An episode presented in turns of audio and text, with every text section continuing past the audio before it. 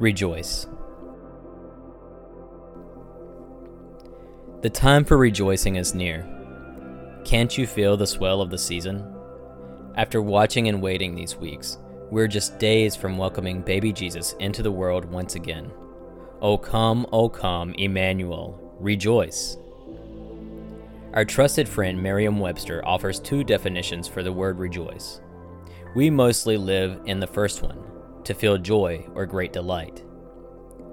We feel joy in the freedom of summer, sun bearing down as legs pump bike pedals and we race to meet up with friends. We take great delight in the first kiss of the one who will become the love of a lifetime.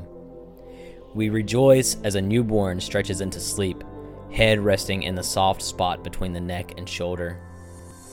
During this season of Advent, we delight in family gatherings, laughter, and good natured ribbing over family favorite feast.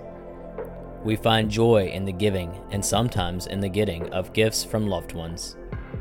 And we rejoice in the soaring melody of this beautiful Advent hymn O come, O come, Emmanuel. Whether we sing with our faith community in the pews, at the top of our lungs in the shower, or alone at home as we worship online, these words stir our soul. We, like Mary in the Magnificat, proclaim, My spirit rejoices in God my Savior. This type of rejoicing is exuberant and contagious, and we tuck away the moments of rejoicing in our soul scrapbooks. But Merriam Webster offers another definition for rejoice that we don't often consider. Rejoice can also mean to give joy to, to gladden. In this use, it's a transitive verb, what that means is that the verb has a direct object. It seems to me that this is the definition Jesus embodies. He comes to be among us, born in a lowly stable, to give joy to us, to gladden our hearts, to be love incarnate, love made flesh. We are the object of his gift of joy. So, what does that mean for us as Christians? Yes, we rejoice. We must rejoice. Just think of the wonders of creation the light of a firefly, cotton candy skies at sunset, the crash of a wave. How can we not delight in their majesty? We rejoice in our relationships with others, the comfort of coming home, no matter how old and how long. A hand held on a long walk, the tear that escapes when a child takes flight into the world God delights in these moments with us, and we rejoice. And of course, we rejoice in the gift of this baby, the Christ. Emmanuel, O come.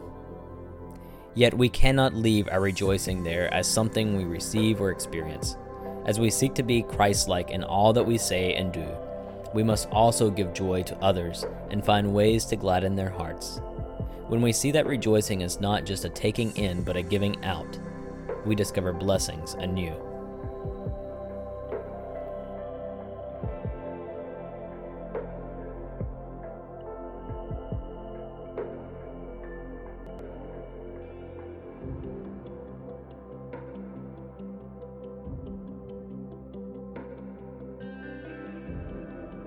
Advent Word is a ministry of lifelong learning of Virginia Theological Seminary, and this podcast is sponsored by Forward Movement.